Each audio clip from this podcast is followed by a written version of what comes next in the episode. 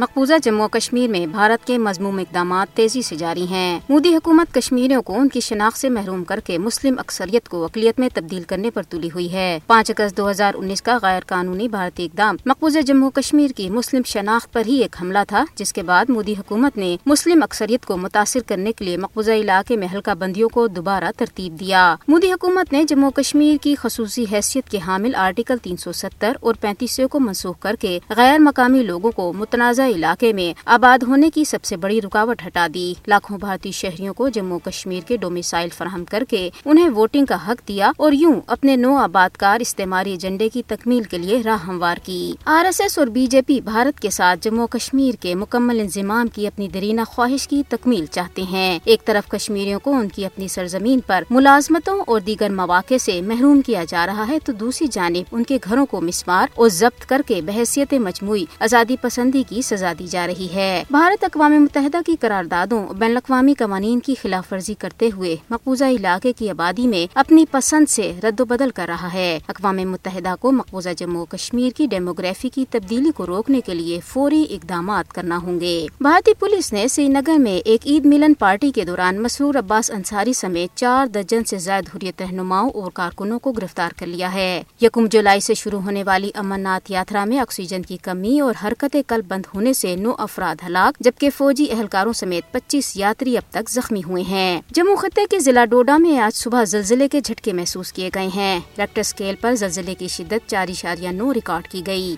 برطانوی دارالعلوم کے رکن لارڈ قربان حسین نے کہا ہے کہ بھارت میں کشمیری، سکھ، دلت، مسلمان اور تمام اقلیتیں عدم تحفظ کا شکار ہیں۔ انہوں نے کہا ہے کہ مقبوضہ کشمیر اور فلسطین کے تنازعات دنیا کے امن کو تباہ کر سکتے ہیں اور اقوام متحدہ اور او آئی سی کو مقبوضہ جموں کشمیر میں ہونے والے مظالم کے خاتمے کے لیے عملی تدابیر کرنی چاہیے۔